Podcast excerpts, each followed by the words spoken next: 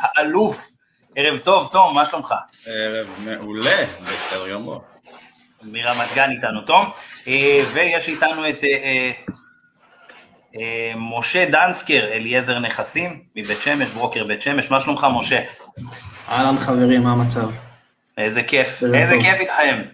כן, תספר לי ככה, תום, איך עברו עליך הימים של הבחירות? אל תספר למי הצבעת הפוליטיקה, לא לפודקאסט הזה. מאיזה בחינה אתה שואל? מבחינת לדוגמה לקוחות, איך אתה מרגיש באמת את ה... אתה מרגיש שיש שוני בכמות של הפניות בתקופה הזאת של ה... תשמע, אנחנו ביום של הבחירות עשינו... ביום של הבחירות עשינו אירוע מחירות בפרויקט שאנחנו משווקים בתל אביב גבול גבעתיים, אז אני לא יודע מה זה בחירות. היה, הרגשנו, הלכנו, בחרנו, חזרנו. והגיעו והכל, זאת אומרת, לא הרגשת שאננות. כן, כן, בשביל אירוע מחירות, 4 פגישות בכמה שעות, זה מאוד אפקטיבי. כן. אז תום אומר בעצם עסקים כרגיל. מה איתך, מושם? ספר לנו מהעיר החרדית בית שמש. הבעיה פה בבית שמש זה לא הבחירות, זה ערב פסח. רגע, אפשר לקרוא לבית שמש עיר חרדית כבר? לא, לא, עדיין לא. יש את רמב"ש בעצם, רמת בית שמש. רמב"ש, העיר הוותיקה, כן, אמרתי לך את זה גם בפודקאסט הקודם, אפשר לומר שזה 60-40. 60-40, לטובת? תפלג את זה ככה, כן. אבל גם ה-40 שהוא דתי, מסורתי, דתי. 60-40 לטובת החרדים. כן, וגם ה-40 מורכב מהרבה דתיים ומסורתיים. אבל אנחנו לא שם, אנחנו לא... אתה מרגיש שיש הגירה החוצה? שיש נטישה של חילונים, זאת אומרת, את העיר, בגלל שהם מרגישים שזה מתחרד או שפחות? כן, כן, חד משמעית. חד משמעית. אתה רואה שהם מוכרים בעצם לחרדים ואומרים שיהיה בהצלחה? כן. גם כל הבנייה החדשה זה במיקום של האוכלוסייה החרדית. כמעט ואין בנייה חדשה, רק התחדשות עירונית בעיר הוותיקה. כי הביקושים הם מטורפים באזור של החרדים. וגם ברמה הטכנית, שם יש איפה לבנות. אם אתה מסתכל 20 שנה קדימה, אתה אומר בית שמש זה כבר 10-90. לא 20 שנה, 5 שנים. 10-90? 8 שנים. שווה להשקיע שם? אתה חושב? כן? כן? כן. כמה דירה אתה... זה לא עיר להשקעה, כן? זה לא עיר של משקיעים. למה? אם אתה אומר תראה, אני במקרה חקרתי את הזה של החרדים, יש מי שנהנה מהמדריך, וגם צילמתי את זה, והשוק של החרדים הוא סופר מעניין. אתה רואה שבאזורים שבהם הם נכנסים, אם זה באופקים ובערד, בכל מיני מקומות כאלה, אתה רואה שיש עליית מחיר? אז כל כן, התשובה היא כן. אני סתם אגיד לך משהו בהקשר של הפודקאסט, בהקשר של הלייב הזה, זה גם מתחבר לתום באיזה הקשר. יום חמישי האחרון היה לי פגישה עם סוכן חדש שגייסנו למשרד, שהוא מגיע מגבעתיים, הוא עבד בגבעתיים. חרדי? הוא חרדי מבני ברק. הוא אומר לי, תשמע, הלכתי לעבוד בגבעתיים, ולא התחברתי עם האוכלוסייה. אתה מבין? אז זה גם בהקשר של הלייב הזה, בהקשר של ה... והוא עבר להתגורר שם? והוא מתחיל לעבוד איתי כאן בבית שמש, אחרי פסח. והוא עדיין גר בבני ברק. לא, הוא נאמר, נוסע עם אופנוע, מגיע לא חזור.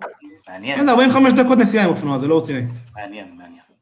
בסדר, אני התרגלתי כבר לנסיעות לרמת גן ובאר שבע תאמין, ואצלי זה שעה ו5 דקות, אני, תבין, מהקצה עד הקצה לוקח לי שעה, מרמות בבאר שבע הצפונית עד רמת גן, אלוף שדה לוקח לי שעה להגיע, שזה מדהים, 1:05, כביש 6, ואני לא טס, אני נוסע, אתה יודע, סבבה. זהו, אז היום בעצם חברים, כל המאזינים שלנו, מי שמאזין לנו בכל מיני, גם בסטרימינג, בכל בעצם פלטפורמות, היום אנחנו נדבר על קריירה בנדל"ן, אתם שלחתם לי לאורך השנים מאות שאלות בעניין הזה, אז ריכזתי את כל השאלות, והבאתי 2 מהטובים ביותר שיש לנו בברוקר, יש את משה, שהוא מנהל משרד עם 18 סוכנים, משה ב3 שנים האלה צמח באופן משמעותי, משה איתנו מברוקר כבר בעצם מתחילת דרכה, מאז שהתחלנו ב-2017 מהכנס הראשון, עוד מהרעיון ב-2016 עם הקבוצת וואטסאפ הקטנה, משה כשהתחלת, כמה סוכנים היו לך לפני 4 שנים? גדלתי לבד, אני ואבא שלי בעצם, אבל אתה יודע, אחד הולך, אחד בא, לא משהו רציני. מדהים, מדהים, מדהים. אז חבר'ה, אתם מבינים שבשלוש שנים הצמיחה המטורפת, אז אפשר ללמוד ממשה והתהליך גיוס, הרבה הרבה מאוד דברים, במידה ואתם מתעניינים בקריירה, ואם אתם מאזינים לפודקאסט הזה, ככל הנראה אתם מאמינים, כאילו זה מעניין אתכם בצורה כזו או אחרת. דניאל הראשון שמגיב כותב לנו ערב טוב, אז ערב טוב לך דניאל. אז אנחנו נתחיל עם תום, לגבי העניין של באמת קריירה בנדלן בתקופה הזו. אתה מרגיש בוא נגיד בשנה האחרונה, מאז נגיד הקורונה, ככה נתחיל עם הקורונה, כי זה באמת לא אירוע שקורה כל יום, זה המשבר הגדול ביותר שחווינו, אי פעם, מאז קום המדינה בעצם, אתה מרגיש שיש, זאת אומרת שהכמות גדלה, או הכמות פחתה ונהייתה יותר איכותית, אנשים שבעצם מעוניינים לעבוד בתחום?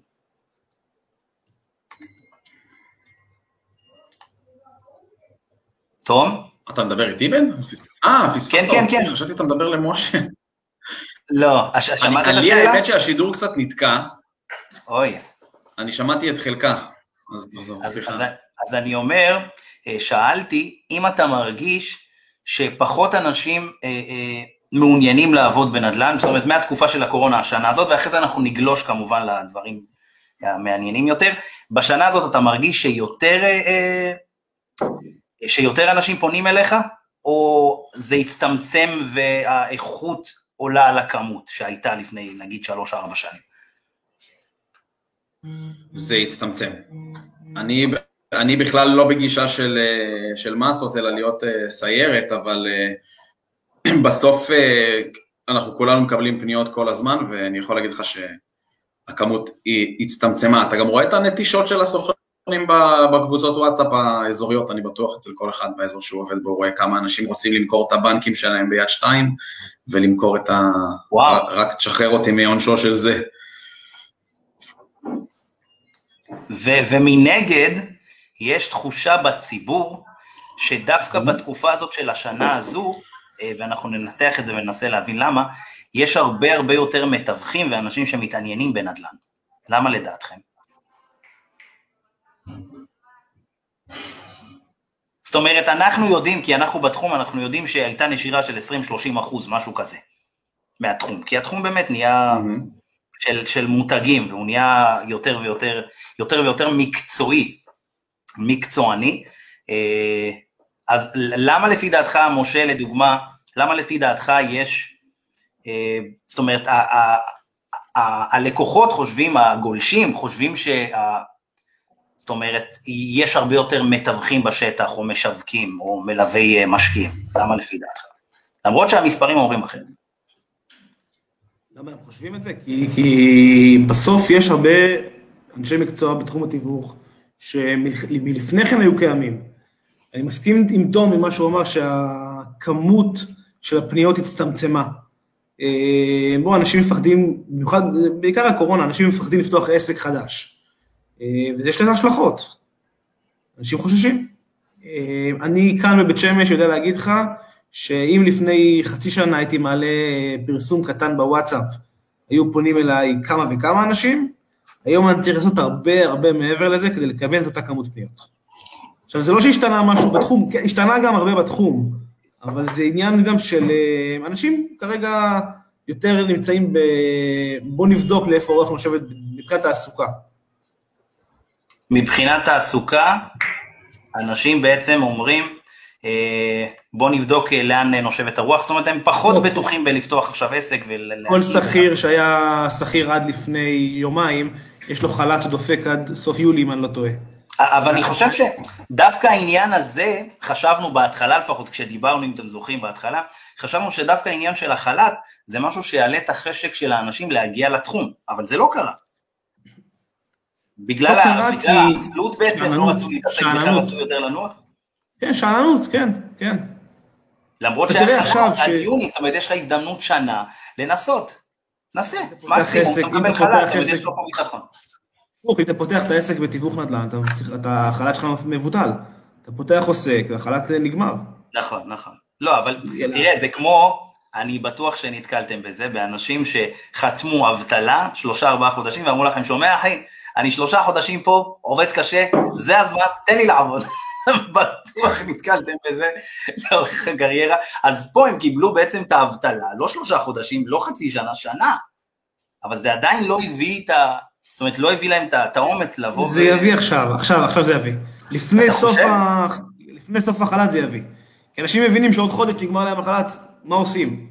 לא, אבל אתה חושב שזה יגרום לאנשים להגיע לתחום?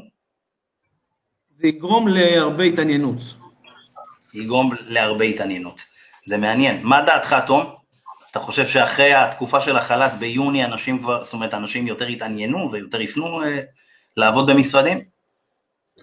תראה, כל מי שאחד מנהל את עצמו, 2 מנהל אנשים אחרים, יודע שכנראה שזה שיבוא אליו ויתראיין אצלו ויגיד לו, שומע, סיימתי חל"ת, אפשר להתחיל, אז כנראה שאתה תסתכל עליו לא בקטע יאיר, אלא אתה יודע, אתה תבחן אותו קצת בעין מקצועית אחרת, אתה מחפש ווינרים, אתה מחפש אנשים שגם בתקופה קשה יודעים להילחם ולהפשיל שרוולים, ודווקא אנשים שענה, לפחות המשרד שלנו צמח עם 3 סוכנים חדשים דווקא בתקופת הקורונה, זה לדווקא אותם אנשים שאתה רואה אותם היום בחוץ נלחמים ובאמת עושים כסף, יחסית בזמן הרבה יותר קצר מאשר אולי לי ולך היה לפני 7-8 שנים שהתחלנו. אני מסכים איתך.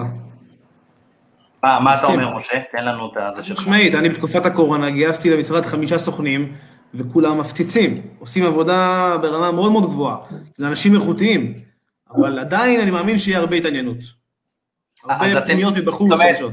אז זה אומר שבעצם, אז כמות הפניות ירדה, האיכות שלה פשוט גוברת על הכמות, זאת אומרת, אנשים שכבר, זאת אומרת, אומרים לעצמם, אם כבר נכנסתי, אני נותן בראש, כאילו הם גם מרגישים שיש להם, הם על סוג של זמן שאול כזה, אני חייב לעבוד, כאילו, הקורונה הכניסה איזו דחיפות מסוימת, כי גם מסגר לסגר, פתאום אתה כזה לא יודע מה יקרה, פתאום סוגרים אותך חודש, פתאום זאת אומרת, יש פה איזה עניין של דחיפות שנכנס, אז אני חושב שדרך אגב, זה לא משהו שהוא רק אצלכם, בעוד מקומות בארץ, של ברוקרים שדיברתי איתם, אז גם הם מרגישים שהסוכנים פתאום, יש להם יותר דרייב לסגור עסקאות, יותר להתפתח.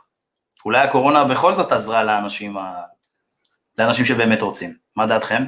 בטוח היא עזרה, אין ספק. לאנשים האלה שבאמת רוצים לעשות עסקאות. מי שרוצה לעבוד. נכון. עכשיו, תום, מתי אתה התחלת? כמה זמן אתה בתחום? בוא תספר לאנשים שככה קצת לא מכירים. פשוט. תום קצת תקוע לנו. תום, אתה שומע אותי? מחאה חברתית, תועלים ברוטשילד, זוכר? כן. אז בדיוק, כן, סוף נובמבר, תחילת, אני תקוע. עכשיו רואים אותך מצוין ושומעים. שומע קצת מקוטע משום מה. שומעים אותך, דבר. מחאת האוהלים של דפני ליף ברוטשילד, בדיוק השלב ש... יאללה, עם תום. משה, אתה שומע אותי ורואה אותי כמו שצריך? אני איתך, כן. עזר שאם תום יש לנו קצת בעיה.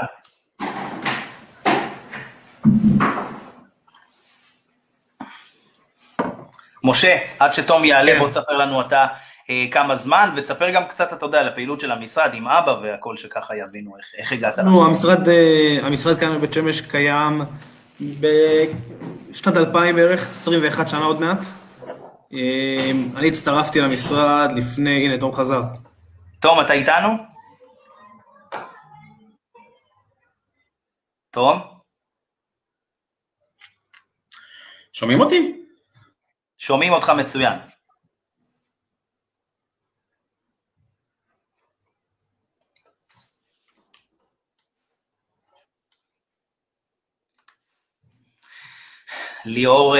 ליאור פישר כותב אילו שאלות כדאי לשאול לפני שהולכים למקצוע התיווך, אנחנו ניגע בזה חבר'ה, תרשמו פה את כל השאלות שלכם ואנחנו ניגע ונפרק שאלה שאלה, נקווה זה רגע שנייה, בואו נראה עכשיו, תומאס אתה שומע אותי? תום? לא הייתה להגיד אותי בקלות כל כך. הנה תום אתה איתנו? כן. מעולה, מה קרה, מה סידרת? עשיתי ריפרש, לא יודע מה עומד פה בזה. כן, אני לא יודע מה קרה פה. אז זהו, אז תום, תספר לנו ככה, אז התחלת בעצם בסוף 2011, תחילת 2012, נכון? נכון, בזמן שהיו אוהלים ברוטשילד, אנחנו ניגשנו למבחן תיווך בענייני האומה. סבבה, אתה שומע אותי? מאז היסטוריה. אתה שומע אותי כמו שצריך, תום? אתה קצת תקוע לי? כן.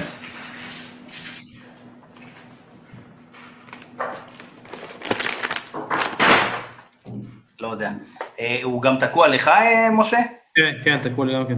חכה רגע, אני אנסה להתחבר ממקור נוסף, אז תעבדו אותי לשנייה, ואני, זה בסדר, סורי. נמשיך עם משה בינתיים, בסדר? אז תספר לנו, משה, ככה קצת, מתי התחלתם, כמה זמן המשרד קיים וכו'. המשרד קיים 21 שנה, אני התחברתי למשרד לפני 5 שנים, 2016, כמו שציינת לפני כן, התחלנו ככה לבד, אני ואבא שלי בעצם בבית, משרד בבית, בדירה הישנה של ההורים שלי, לפני שהייתי רווק עוד בזמנו. אחרי זה לאורך הדרך ככה התחלנו בגיוס סוכן שני, סוכן שלישי, אחד הלך, אחד בא, עד שאפשר לומר שלפני 2 בערך, התחלנו לייצב את המשרד בכמות הסוכנים ובעקביות שהם נשארים, כמעט פעלנו גם על שימור נכון. כמה סוכנים יש לכם היום ככה למי שהצטרף ולא יודע? 18 סוכנים, 4 אנשי צוות, בכל העיר בית שמש, החל מיד ראשונה, קבלנים, פרויקטים, אנחנו לא משווקים בצורה בלעדית, אבל אנחנו מתעסקים כמה... רגע, תראה איזה יופי, תום הסתדר, נראה שהוא הסתדר. הנה, יש אינטרנט טוב ברמת גן. סליחה, כן. דרך אגב, תום, זה קטע, כי גם לי, אני גר ברמת גן, אני משדר את זה מרמת גן, זה קטע שגם אני, כשהגעתי לפה, היו לי בעיות קליטה מטורפות, ועברתי בסלולר מסוימת, כי היו לי בעיות קליטה, לא הבנתי. אמרתי, בבאר שבע יש לי קליטה מדהימה, אני מגיע למרכז הארץ, מרכז העולם, ומה? תום, רואים אותך מצוין. ונקווה תדבר שנייה, תום? תגיד ערב טוב? ערב טוב, קיסריה. איזה יופי, ערב טוב רמת גן. אז רגע, בואו ניתן למשה לסיים. כן, משה, אני מקשיב לך. זהו, היום אנחנו פעילים בכל העיר בית שמש, עובדים בכל האזורים, יש לנו מחלקת שכירות, אנחנו עובדים בשיטה של מוכרים וקונים, סוכני מוכרים, סוכני קונים, יש לנו 2 סוכנים שעובדים עם מול קבלנים בעצם, לא בבלעדיות, אבל משווקים נכסים ביד ראשונה, יש פה הרבה בנייה. המון בנייה. כן. דירת 4 חדרים חדשה, תן לנו אינדיקציה כמה עולה? כמה עולה? 550-600. 1,600,000? 155-1.6. כמה אתה מעריך שדבר כזה יהיה שווה בעוד 3 שנים? יגיע גם ל-1.8. טוב, זה הערכה, זה סבבה, זה אומר 200,000 שקלים בערך. ואם משה אומר, משה מכיר ויודע. אני יכול להגיד לך סתם נקודה, שאותו נכס שעולה היום 1.55, עלה לפני, בדצמבר עלה 1.45. בדצמבר הייתה פה עליית מחירים לכל מחירי היד ראשונה. לכל הדירות ביד ראשונה היה עלייה מטורפת. יפה, יפה מאוד, כן, כי גם הגדילה שלכם מבחינת הגירה, וזה, זה מטורף, עומד על משהו כמו 6% לעיר שהיא כבר מעל 100,000 תושבים. נכון, אני לא טועה. הצפי פה הוא 100-250. הצפי, כרגע אתם עומדים על 115,000, משהו כזה 110-115. טיפה יותר, בזור ה-140. 140, זה מטורף, זה גדל בקצב מטורף, וכולנו יודעים שאחוז הילודה במגזר החרדי הוא גבוה יותר וכו', אז זה משהו שכמובן מלבד את המחירים. תומאס, אז התחלנו עם העניין של מחאת הקוטג', תספר לנו ככה קצת איך התגלגלת בעצם למה שאתה היום, למי שלא מכיר, תום מנהל את אחד המשרדים החזקים ביותר ברמת גן, משרד סופר איכותי, מאוד בוטיקי, שומר על איכות ברמה גבוהה, כמו יין טוב, שמשתבח, אז זה תומאס, אז בוא תספר לנו קצת, איך התגלגלו העניינים. תאמינו או לא, אבל סיימתי ללמוד רפואה סינית בכלל, אני בא מתחום הוליסטי, טיפולי, איכשהו שם ואיילון הועפתי על איזה 100 קמ"ש באוגוסט ב-40 מעלות חום, יצא שישבתי בבית בסוף לימודים וחיפשתי את עצמי, ונשארתי לאיזה מודעת תיווך, ומאז היסטוריה. אני מטפל באנשים בנדל"ן, אבל מטפל בהם גם בצד הרוחני. מאוד מתחבר, נכון? כל ההוליסטיות הזאת, בעסקה. אתה חושב שזה נתן לך נקודות זכות כמתווך, כאחד שמומחה בעצם למה שאתה, לליווי רוכשים, מוכרים? בוודאי, ברור. אנשים מחפשים את האנושיות יותר מאשר את המקצועיות. מחפשים את האמפתיה, מחפשים את האנשים שיגידו להם את האמת. בסוף זה תמיד מוביל אותנו לנדל"ן, זה אנשים. נכון. יאללה, אז בואו ניכנס ככה לעומקם של דברים. אנשים שכרגע מאזינים לנו, יש הרבה מאוד שיאזינו, אלפי אנשים לפי דעתי, שחוששים להיכנס לתחום ויש להם הרבה מאוד שאלות. כמו לדוגמה, ליאור פישר, שכותב פה איזה שאלות כדאי לשאול לפני שהולכים למקצוע התיווך. בואו נתחיל עם השאלה שלו, ואז נתעמק בשאלות שאנחנו הכנו. איזה שאלות לפי דעתכם, נגיד כל אחד, נגיד תום ייתן 2 ומושון ייתן 2, איזה שאלות, נגיד 2 שאלות חזקות, הייתם נותנים כטיפ לשאול לפני שנכנסים לתחום הזה. תום, כמה כסף אתה מוכן לסכן בצד? שאלה מצוינת. ועוד שאלה של כמה אתה מוכן להשקיע בעצמך? אז אמרנו כמה כסף לסכן, כמה אתה מוכן לסכן בצד, כמו כל עסק בעצם, וכמה אתה מוכן להשקיע בעצמך. זאת אומרת, זו שאלה טריקית, זאת אומרת, אל תראה את זה כהוצאה, תראה את זה כהשקעה, כי גם אם לא עבד, אז אתה תלמד כל כך הרבה דברים, ויהיו לך כל כך הרבה כישורים, שאלה דברים שיעזרו לך. אתה יודע, כששואלים אותי, הרבה מאוד צעירים, במה כדאי לעבוד, ובמה להתחיל, באיזה עסק להתחיל, אז אני אומר להם, תתחילו עם העסק הכי, זאת אומרת, שיש לכם את הסיכון הכי נמוך להיפגע, אבל תשמרו על יושרה גבוהה. ואז אמרו לי, רגע, מה זה, מה זאת אומרת? אז אני אומר להם, תתחילו עם שיווק רשתי. שיווק רשתי זה אומנם, כמובן, מה זה יושרה? זאת אומרת שגם אם נכנסת לתחום השיווק רשתי, אל תמכור ותהרוס חברויות עם המשפחה והחברים שלך, כי זה מה שקורה להרבה מאוד אנשים. אז זה מה שנקרא לשמור על היושרה. אבל שיווק רשתי זה משהו שמלמד אותך המון המון על מחירות ועל שיווק ועל יחסי אנוש ומשא ומתן ועמידה ביעדים ובלחצים ולמידה מואצת והרבה מאוד דברים, וזה בסכום מאוד זהום, מקסימום אתה קונה איזה ערכה. אני דרך אגב לא מוכר את זה, כן חבר'ה, אני לא קשור לזה, אבל זה פשוט משהו שנותן הרבה מאוד כלים. אני עובד עוד בידיעות אחרונות בשנת 2010, אחד מהתלמידים שם, הוא היה מאוד מתוחכם, הוא הגיע לקורס של ידיעות אחרונות, זיהה את האנשים שהם אנשי מחירות נהדרים, נראה לי אני הייתי ביניהם, והוא פשוט ניסה למשוך אותי מהאוזן בשביל להיכנס לזה עכשיו. בטלפון הם בחיים לא אומרים לך מה זה. בואו, זה, אתה יודע, הוא גילה את הרעבים, בואו, נעשה כסף, וזה. ורגע, תגיד לי מה זה, אחי, אני גר בבאר שבע, עכשיו לך תיסע לגלילות, זה היה שם המפגש.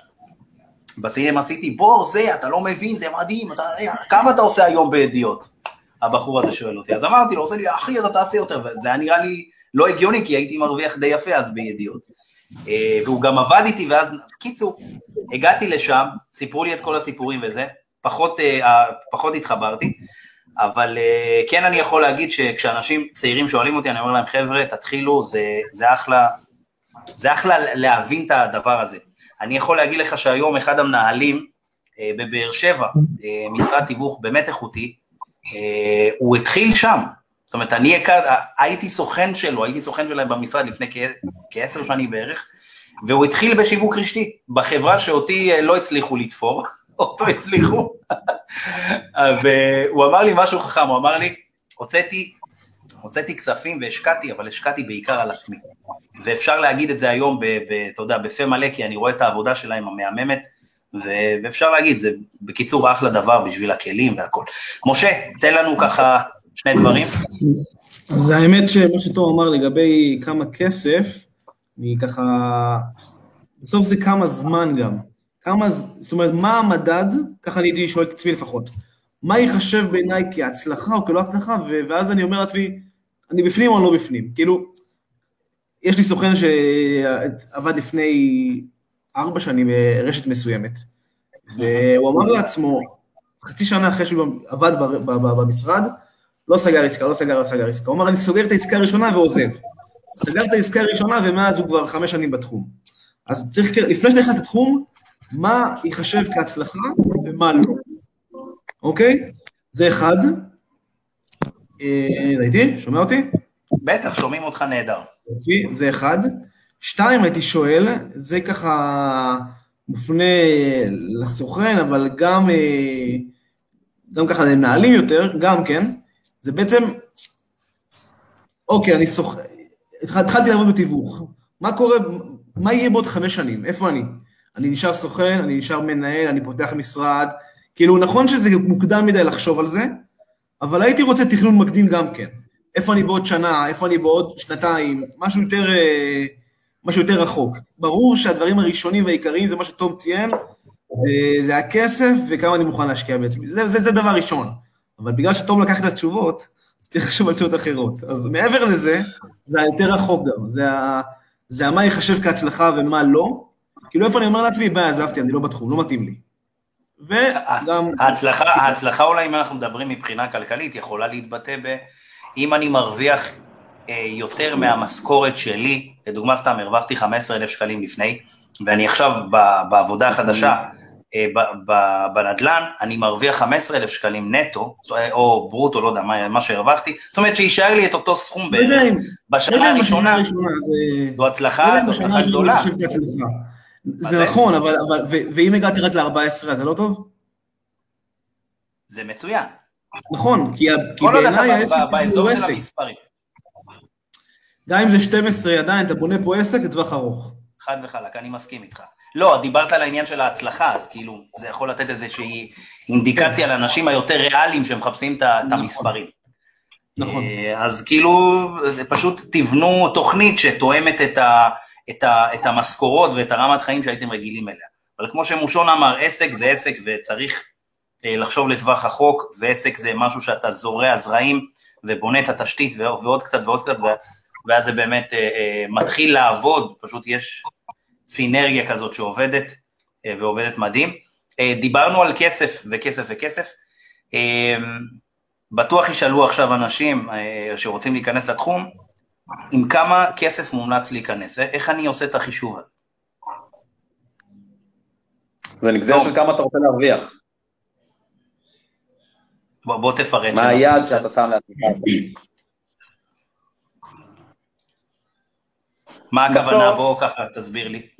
בסוף שאתה בונה תוכנית עסקית, ואתה יושב עם עצמך ואומר, אני סתם דוגמא, צריך 10,000 שקל הביתה, וצריך עוד 10,000 שקל לעסק, אז סך הכל אני צריך 240,000 שקל בשנה. אוקיי, נגיד בשביל השנה הראשונה שלי אני צריך 240,000 שקל. מה אני צריך לעשות כדי להכניס 240,000 שקל? כמה שיווק אני צריך להשקיע ב-240,000 שקל? כמה העסק שלי צריך בשביל זה? ואז אומר, אוקיי, אני צריך להוציא, לא משנה, 30,000 שקל השנה על שיווק, 10,000 שקל על, נקרא לזה, נטוורקינג, כל המעטפת השיווקית שלי, פלוס X כסף הביתה, וזה מה שאני צריך להוציא, אז אני צריך לדעת כמה אני הולך להוציא, להתכונן לזה. ואז אני אגיד לך, אוקיי, אין לך 200,000 שקל, איך ככה הלוואה של 200,000 שקל, כי זה מה שאתה צריך לשנה הקרובה. ואנחנו נחזיר אותה לאט, אין מה לעשות. יצא לכם שנתתם עצה לסוכן שלכם, אמרתם לו, כאילו המלצנו לקחת הלוואה, והוא לא הצליח, זאת אומרת, ונכשל בעצם, ואז התבאסתם על זה?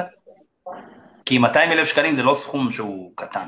כן, סכום שהוא גבוה, והוא, בוא נגיד שהוא לא ריאלי עבור, נראה לי רוב האנשים, אלא אם כן אתה נכנס כיזם, זה שונה. אני מדבר על הבית בנפרד ועל העסק בנפרד. גם אם לא תבוא לעבוד אצלי, אתה עדיין תצטרך 10,000 שקל הביתה, כי יש לך משכנתה וגנים וזה, ועוד אמרתי 10,000 בזהירות, אז זה 120,000 שקל בשנה, נכון? עוד 80,000 שקל העסק, סליחה אם לא הייתי ברור, זה 80,000 שקל העסק, או עוד 100 לעסק. עכשיו זה יותר ברור. משם המורכב ה-200. אני רוצה לדעת שיש לך אורך רוח לחיות, יש לך אורך רוח גם לקלקל את העסק שלך, כי אם לא תקלקל אותו, אתה לא באמת תעשה שום דבר, ותתכון שנה סתם. אני חושב, תום, סתם, ככה, לפחות ככה, מה שאני רואה אצלי בבית שמש, זה, א' כל לא צריך 10,000 שקל בחודש לסוכן מתחיל, במיוחד שהוא מתחיל להצטרף למשרד. לא, אני לא חושב שתום עכשיו קבע, הוא סתם נראה לי נתן פשוט מספר עגול. 10,000 שקל לסוכן מתחיל זה המון כסף. אז 3,000 שקל לחודש לסוכן מתחיל, זה מספיק. 3,000 + 12, זה מספר 3,000 שקל, רק לעסק. בסדר. סליחה, לסוכן ממשרד, לא סוכן לבד. כשאתה אומר... אז אתה צריך את ה-120 הביתה פלוס 30-40 בשנה. זה אחד. לא שני, אני לא יודע אם צריך שנה. שנה זה הרבה. סוכן שבחצי שנה הראשונה לא מניב לעצמו רווחיות בעסק, הוא כנראה לא ישרוד. בודדים אלה ששורדים אחרי חצי שנה. דרך אגב, ואלה שהכי... ואומרים גבוה, כי הם מבינים את העסק, אבל רוב הסוכנים שלא עושים כסף בחצי שנה הראשונה, לא ישרדו. בסדר, אבל אתה שם איזושהי תרים ביטחון, אני מעדיף להיות בסצנריו שאתה לא תעשה, ולהפחיד אותך לפני שאתה תבוא, כי וואלה, אני רוצה לראות איך אתה מגיב לי שאני שואל לך את השאלה הזאת. לא בגלל אם יש לך את הכסף או אין לך את הכסף. אם אתה קצת תרצות עם הכיסא, אז אני אראה לך את הדלת, לא בקטע אישי. זה פרמטר עבורכם לקבל סוכנים? היציבות הכלכלית שלהם, האיתנות הכלכלית, עם הניסיון שלכם? כן? משה, אם בא לך מישהו שאין לו כסף בצד, כלום אתה לא מקבל. אני לא חבר שלא לך 50,000 שקל, אני יכול להגיד לך שגייסתי סוכן שאמר לי, משה תקשיב, יש לי גב כלכלי מההורים, במידה ואני צריך, יש לי גב. זה סיפק אותי, כי יש לו גב. אוקיי? ובדקתי, אצלו בדקתי, שיש לו רעב. אם יש לו גב ואין לו רעב, זה לא מספק. אבל גב זה הדבר הראשון שהכי חשוב שיהיה לסוכן חדש. גב כלכלי. אז חברים, אם אנחנו מסכמים את השאלה הזאת, של העניין של כמה כסף, אז זה פשוט לחשב את העלות של המחיה שלכם, כולל השקעה מסוימת בעסק, ואז יוצא איזה סך מסוים. זאת אומרת שאם עולה לכם לחיות 6,000 שקל בחודש, כפול שנה, לדוגמה, או חצי שנה, כמה זמן שאתם נותנים לעצמכם. אני יכול להגיד לכם שאני, כשהתחלתי לפני קרוב ל10 שנים, אז הגעתי לאיזה רשת מסוימת, והמנהלת הדרכה, שכולכם מכירים, אני לא אגיד את שמה, היא מקסימה, והיא צופה בי, אז מלא אהבה, אבל לא בא לי לשווק אותה, סתם. אבל הבטחתי לא לפרסם אף אחד, אז היא שאלה אותי, כמה זמן אתה נותן לעצמך? אז הסתכלתי בביטחון ואמרתי לה, 1.5 שנה, עושה לי, אתה יודע, חצי שנה זה בדרך כלל, כאילו, אל תצפה לעשות עסקאות וכאלה. אמרתי לה, הכל בסדר, אני בא לפה ללמוד איך לעשות את העסק הזה בצורה הכי טובה שאני יכול, שאני רואה, לנכון. חודשיים לאחר מכן עזבתי, אבל 1.5 חודשים אולי אפילו, ובחודש הראשון כבר סגרתי 2 עסקאות. אז אני מאוד נוטה להסכים עם משה, זאת אומרת, אם ניקח את סך המתווכים, סך היועצים שיש במדינת ישראל, זאת אומרת, אני אומר עוד פעם, הרוב הקריטי, רובם יעשו עסקאות בחצי שנה הראשונה, מי שלא יעשה באמת סבירות מאוד נמוכה שהוא ישרוד, אלא אם כן הוא בא עם ראש של יזם ואומר, אני את העסק הזה, כאילו, אני בא להצליח, ושוב, צריכים כישורים, צריכים הרבה מאוד דברים בשביל להצליח בעסק הזה, זה לא עסק פשוט בכלל, ואני תמיד אומר שמי שניהל עסק תיווך שהוא מצליח, והוא טוב, כמעט ואין עסק שהוא לא יכול לנהל אותו. אני מדבר ברמת האופרציה, זאת אומרת, ברגע שאתה יודע לנהל אופרציה כזאת, אתם מסכימים איתי? ברור. אופרציה מאוד מאוד מורכבת, זה לעבוד עם פרילנס. בוא נלך לפתוח חנות לכלי נגינה. בכיף. אני אומר, חבר'ה, זה להתעסק עם פרילנס, שזה הדבר הכי לא פשוט בעולם. זה לא פשוט. זה להתעסק פה עם אגו ומוטיבציות, וכל הזמן להניע גלגל שלפעמים הולך אחורה, כל הזמן צריך לשמן אותו בתור מנהל ובתור בעלים של המשרד, זה עבודה לא פשוטה. בקיצור חברים, בואו נסכם את העניין של הכסף, תגיעו עם כסף שיספיק לכם למחיה שלכם, יכול להיות שאתם חיילים משוחררים, בני 22-3, אז המחיה שלכם היא 1,000 שקלים, אז פשוט תחשבו 1,000 כפול החודשים שאתם נותנים לעצמכם בשביל להצליח, ואם אתם שואלים אותי, תנו לעצמכם שנה, אני מסכים עם תום, שנה זה מספיק זמן בשביל באמת לעשות הכל על מנת להצליח, כי זה לא עסק של לבוא ולטייל ולנסות, לא, זה עסק בקצב מאוד מאוד גבוה, אינטנסיבי, ואם אין לכם את הרעל ואת האנרגיה הזאת, אז עדיף שתבחרו משהו אחר, כי זה מאוד מאוד רווחי, אבל גם דורש מאיתנו הרבה. מה הם הפרמטרים לפי דעתכם שבהם אתם כמנהלי משרדים בוחנים בעצם את הסוכנים? איך אתם בוחנים את האיכות שלכם? יש לכם מבחנים מסוימים? מה אתם עושים בשביל להבטיח איכות שלא יבזבזו לכם את הזמן כל מיני אנשים שבאים לטייל? מבחן או אנושיות? תום, מה אתה אומר? מה זה? שאני אומר, המבחן שלי זה כמה אתה אנושי, כמה אתיקה, איך אני מכיר אותך, מאיפה באת, למה הגעת למה שהגעת, למה אתה רוצה לעשות מה שאתה רוצה לעשות. יש המון שאלות, יש טמפלט כן של איזה 200 שאלות, שלפחות אותי מעניין, אבל שוב, אני לא יודע איך זה אצל כל אחד, אבל זה, אני לא יודע, אתה קורא לזה מבחן, אבל כן, יש איזשהו מודל מסוים. יש מודל מסוים של הביא, זאת אומרת, זה נותן לך איזו אינדיקציה, מסוימת מול מי אתה עומד. עכשיו, אתה עושה איפה ואיפה, כאילו בצורה מסוימת, זאת אומרת שאם יש מישהו שמישהו הכיר לך אותו, אז אתה פחות עושה לו את הסכמה? לא. או לכולם אותו דבר, בשביל באמת לקבל אינדיקציה, כי זה עסק, אתה יודע, בסופו של דבר. עסק זה עסק. לכולם? כן. ואתה מושון, איך אתה בוחן את האיכות של האנשים ש... אני עושה טיפה שונה, אני חושב שיש פה גם, זאת אומרת, המטרה של... דרך אגב, תום, אתה שאל אותה עם 200 שאלות, אחרי זה אתה נותן להם גם שנורקל לשחות בירקון, ואז אתה מקבל אותם או ש... לא, אז אני אגיד לך מה, תום באמת בונה סיירת. תום בונה סיירת איכותית. אני היום, אני עד לפני, עד הראשון 21, בניתי את הצוות, היום בדיוק עלינו אירוע חברה, סיכום רבעון ראשון, עד שנה הזאת בניתי את הכמות ואת החיבור בין האנשים, ועכשיו אני בונה, כמובן שהיה גם איכות, אבל אני עכשיו משפר את האיכות, ואני לא שואל סוכן חדש 200 שאלות, אבל כן יש לי תוכנית, א' כל יש לי איתו רעיון ראשון, רעיון שני, אני עושה... ברעיון זה רעיון עם הרבה ככה בירור והיכרות על הבן אדם, אני גם מברר עליו, אני לא סתם מקבל כל אחד, אבל מה שכן, אני נותן את ההזדמנות, זאת אומרת, גם אם הוא לא הסוכן הכי טוב, בוא, אני לא יכול לקנות את זה בשעתיים פגישה, אני משתדל להתגבר על החששות שלי ולתת להזדמנות. שעתיים פגישה? שעה פגישה, לא שעתיים, זה שיחת טלפון ראשונית, בוא, א' כל זה שיחת טלפון ראשונית, ואז עוד שעה פגישה, ואז עוד שעה פגישה, ואז אני מסביר לו איך נראית החניכה, אוקיי? אני לא מכיר שבן אדם תוך 3 שעות, אין סיכוי, כן? ברור. אבל אני בשבוע הראשון, על ידי מספר משימות שאני מביא לו, אני רואה אם הוא מתאים או לא מתאים. שואל את השאלות, מגיע, מתעניין, אני לא מפרסם אותו, לא משווק אותו, לא אומר לאף אחד שגייסתי סוכן, הוא בבדיקה אצלי. וככה יש לי 4 שבועות, כל שבוע טיפה יותר אינטנסיבי, אחרי חודש מבחינתי הוא מתקבל. זאת אומרת, יש איזה חודש של משימות שהוא צריך לבצע, למידה שהוא צריך לעשות, אני רואה אם הוא בא אליי שואל שאלות, אני שואל את המנהל צוות שלו, אני עושה לו בחינה דרך עבודה בפועל. ואז לפי זה אתה מבין אם זה בן אדם... ואז לפי זה אני מבין אם הוא מתאים או לא מתאים, אני באמת, אני לא איזה אשף בגיוס סוכנים, אבל אני כן יכול להגיד לך, שהסוכנים שגייסנו, זה סוכנים שנשארו, זה סוכנים שעושים עבודה. ואלה שאמרתי להם לא, בסדר, ממשיכים הלאה.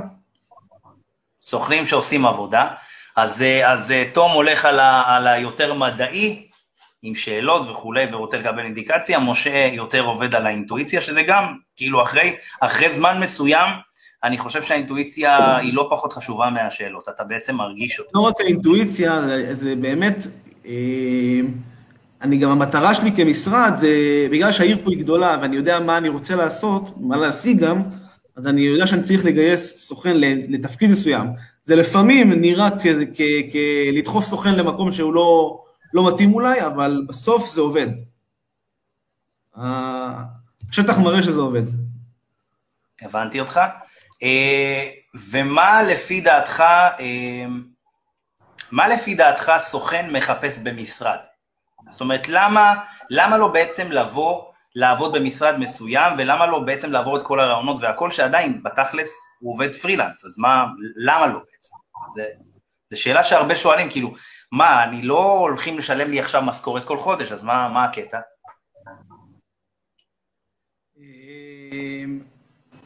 זה בדיוק כמו ש... לא יודע, זה בדיוק... טוב, לא משנה, אני אגיד את זה אחר כך.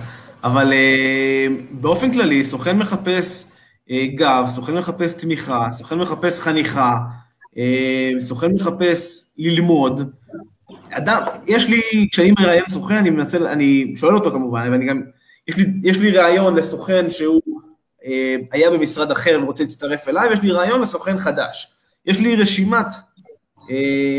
רשימת הבדלים בין סוכן פעיל, סוכן לבד וסוכן במשרד.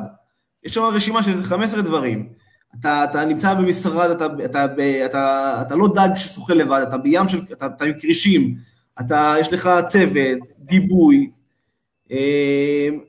אני יכול להראות לך את זה יותר מאוחר, אבל אם נגיע לשם, אבל בגדול זה סוכן חדש לא יודע כלום. סוכן חדש שמתחיל במשרד, וסוכן חדש שמתחיל לבד, הסיכוי הצלחה שלו אפסיים. אז אתה אומר את הערך המוסף הגדול של סוכן שהוא פרילנס, זה בעצם לקבל את כל המעטפת של המשרד. טוב, מה דעתך? זאת אומרת, מה הערך מוסף הגדול שמשרד נותן בעצם לסוכנים חדשים, שהרבה מהם מסיימים מסיימים בהצלחה את מבחן התיווך, ואז הם חושבים שהם כבר, אתה יודע, נפתח העסק ויאללה להזרים מיליונים. יש הבדל מאוד גדול ותהליך מאוד רחב וארוך, שצריך לעבור בין המעבר של המבחן, לעד שאתה באמת תכלס מייצר מזה כסף. אז מה הערך מוסף בעצם של משרד עבור סוכן שהוא חדש, וכמה זמן אתם ממליצים להישאר במשרד עד שחושבים בכלל על לפתוח משרד? כי אצלי לדוגמה בייעוצים שאני עושה, אני אומר לכל הסוכנים, איקס זמן שצריך להישאר במשרד, מה לפי דעתכם? זה מעניין אותי לשמוע. אז אני אענה לך כמה זמן, אני חושב שאין זמן, כי אם בן אדם מאמין בך וכיף לכם ביחד, ואתם מייצרים משהו, ואפילו סוכן בתוך משרד יודע להיות עוד משרדי לוויין, או לגייס עוד אנשים תחתיו, או יש מודל שמשאיר אותו איתך, אין שום סיבה בעולם שהוא יעזוב אותך. הוא יכול להתקדם, הוא יכול פתאום לנהל בנוסף מסחר, הוא יכול לנהל יד ראשונה, הוא יכול ללכת ללמוד להיות מהצוות, whatever, לא משנה. אבל המטרה היא שהוא לא יעזוב אותך, אני לא מנסה לחנך את החברים שלי לעזוב. אני לא משקיע בהם הרבה זמן, כדי שהם יעזבו אותי גם עוד 10 שנים.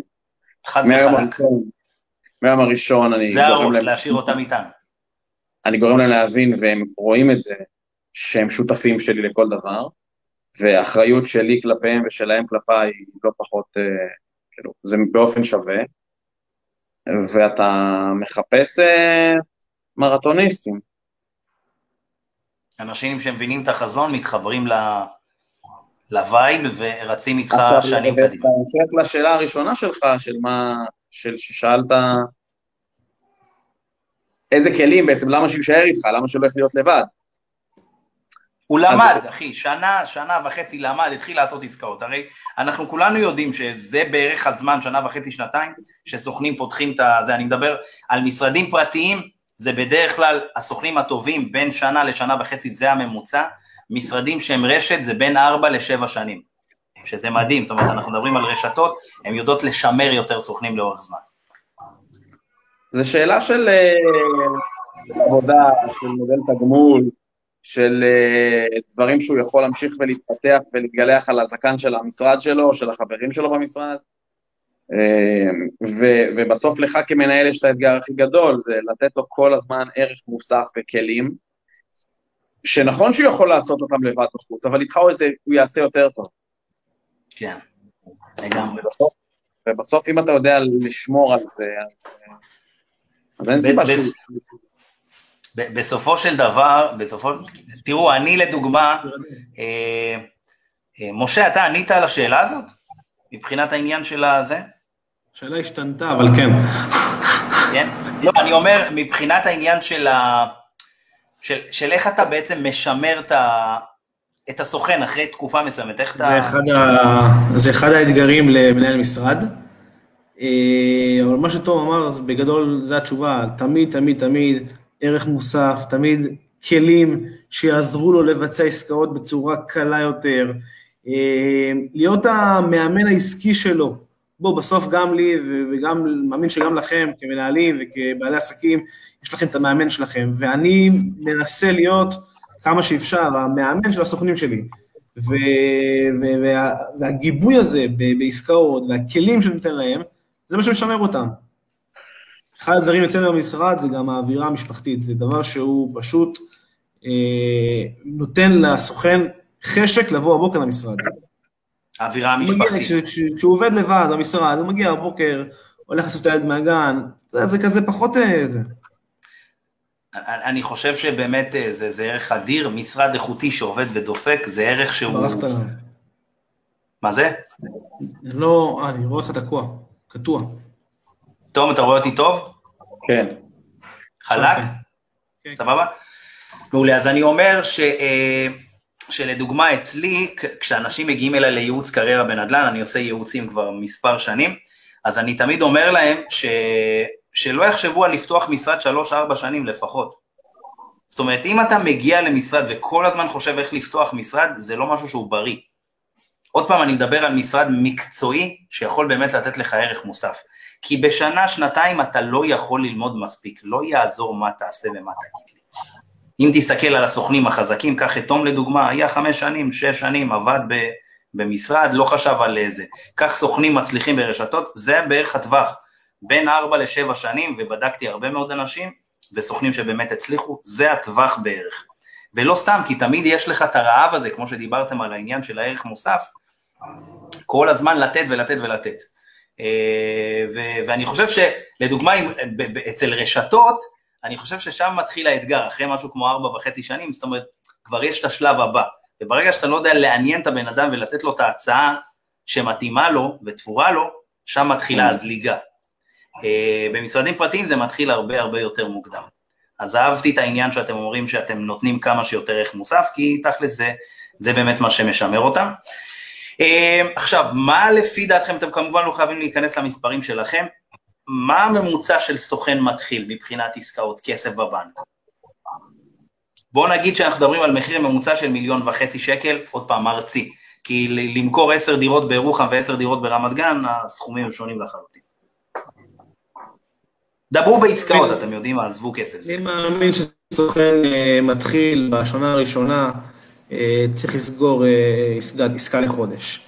אתה יודע מה, בוא ניקח את זה ככה, בשנה וחצי הראשונות, עסקה בחודש. אם נעשה את זה בצורה כזאת, שבחצי שנה הראשונה הוא לא סגר כלום, בחצי שנה השנייה הוא סגר עסקה בחודש, ובחצי שנה השלישית הוא צריך לשאוף לשתי עסקאות בחודש.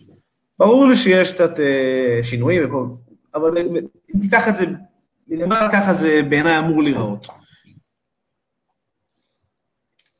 ברור שבירוחם זה ידרוש, ברור שבירוחם זה ידרוש יותר עסקאות, עסקה בחודש בבית שמש 25,000 שקל עמלה, עסקה ממוצעת. לפני חלוקה. כן, עסקה 2% ממיליון... 400, סדר גודל, רגע, אבל 30, אבל זה בגדול המספרים. מה אתה אומר, תום? אני חושב, כן, סביב 10 עסקאות, משהו כזה. בשנה. אומר עסקאות, זה לא... מה? בשנה. כן, 10 עסקאות בשנה לסוכן, זה נראה לי... הגיוני, וזה שאתה מתחשב, נגיד שב3-4 חודשים הוא למד, ויש לו עוד 8 חודשים בערך להביא 1.2 עסקאות בחודש בערך, כאילו שתפיק שלו יקבל זה לפחות התוכנית העסקית הבסיסית ביותר שאני חושב שסוכן צריך לשים לעצמו.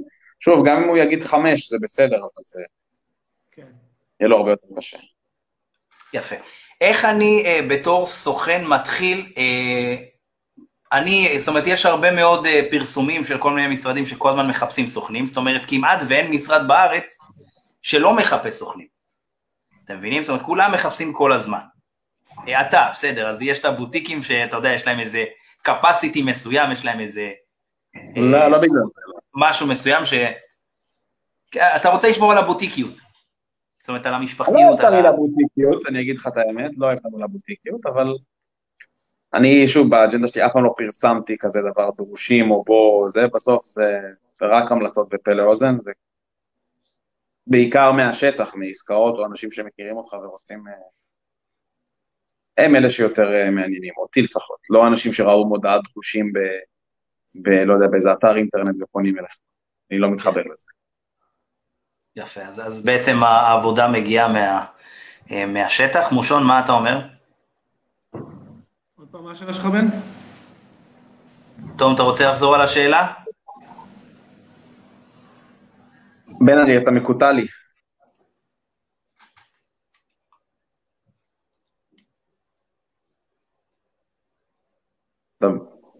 שומעים אותי? כן, אני שומע.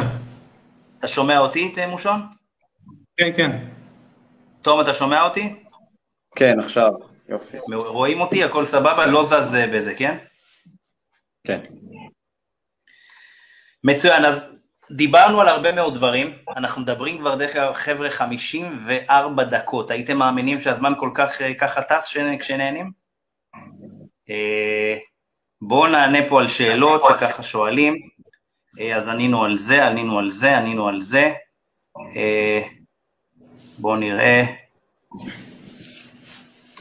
יש פה את ישראל ג'ורנו, הוא התחיל דרך אגב, הוא מתווך בבאר שבע, התחיל תיווך, הוא כותב שסוכן לא סוגר עסקה חודשיים, מרים ידיים, אז ישראל יקר, אז אנחנו נחזיר אותך בעצם לתחילה של הפודקאסט, ששם דיברנו על העניין הזה של כמה חשוב להגיע עם כסף תכלס, עם כסף ובאמת להבין שזה עסק לכל דבר ועניין, כמו שפותחים קיוסק ואנחנו מגיעים עם 70 או 80 או 100 אלף שקלים, כך גם העסק הזה, חייבים להגיע באמת ולהבין שזה עסק, ברגע שמבינים שזה עסק, אין מצב שתהיה נשירה תוך חודשיים, כי אתה מבין שלוקח זמן עד שאתה מחזיר את התקורות, עד שאתה מחזיר את ההוצאות שלך, ואז מהוצאה זה בעצם הופך להכנסה, ובעסק הזה, בעבודה נכונה אפשר להגיע בהחלט מהר, להישגים באמת מרשימים, וליוויתי לא סוכן ולא שתיים בחיי, ככה שאני מכיר את המספרים מקרוב, מי שבאמת באמת רוצה, וכמובן שיש לו את הכישורים, אני יכול להגיד, גם כתבתי את זה בפוסט, שכ-80% מהאנשים שניגשים אליי, אני רוצה להגיע לתחום הנדל"ן, אני אומר להם, אל תיכנסו לתחום, כי הם לא לוקחים כל כך הרבה משתנים, וכל כך הרבה דברים שקורים בתוך הדבר הזה, ואם מי שלא לוקח בחשבון הרבה מאוד דברים, ואת ההשלכות של כל דבר שאנחנו עושים בתוך התחום, אז עדיף שלא ייכנס לתחום, כי זה באמת... זה תכנון מוקדם, אדם סוכן שתכנן, שבחצי שנה הראשונה הוא לא סוגר עסקה, והוא מוכן לזה כלכלית, והוא מבין שככה זה אמור להיראות, אז לא קרה כלום, הוא לא מרים ידיים, זה חלק מהתהליך.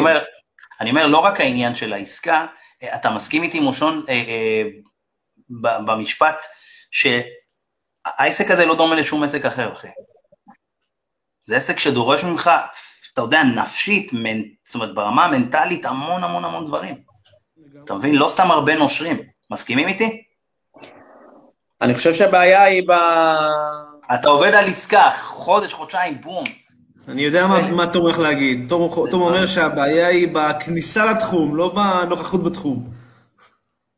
אני חושב שזה מתחיל ונגמר בתיאום ציפיות שלך, כמי שהולך להיות ליד אותו בן אדם, כי אם באמת, כמו שבן אמר, הוא לא מבין שהוא הולך לנהל עסק, וזה שהוא יהיה סוכן מצליח או איש מחירות נהדר, או יפציץ לך את המשרד בנכסים בבלעדיות, זה עדיין לא אומר שהוא יודע להיות משווק טוב, להיות איש פיננסים, לדבר עם רואה חשבון, עם ביטוח לאומי, מס הכנסה, עם יחסי ציבור ועם בא. כאילו, יש לו הרבה כובעים. עכשיו יש הרבה אנשים שהם אכבר אנשי מחירות הכי טובים בעולם, אבל הם נושרים מהתחום הזה, למה?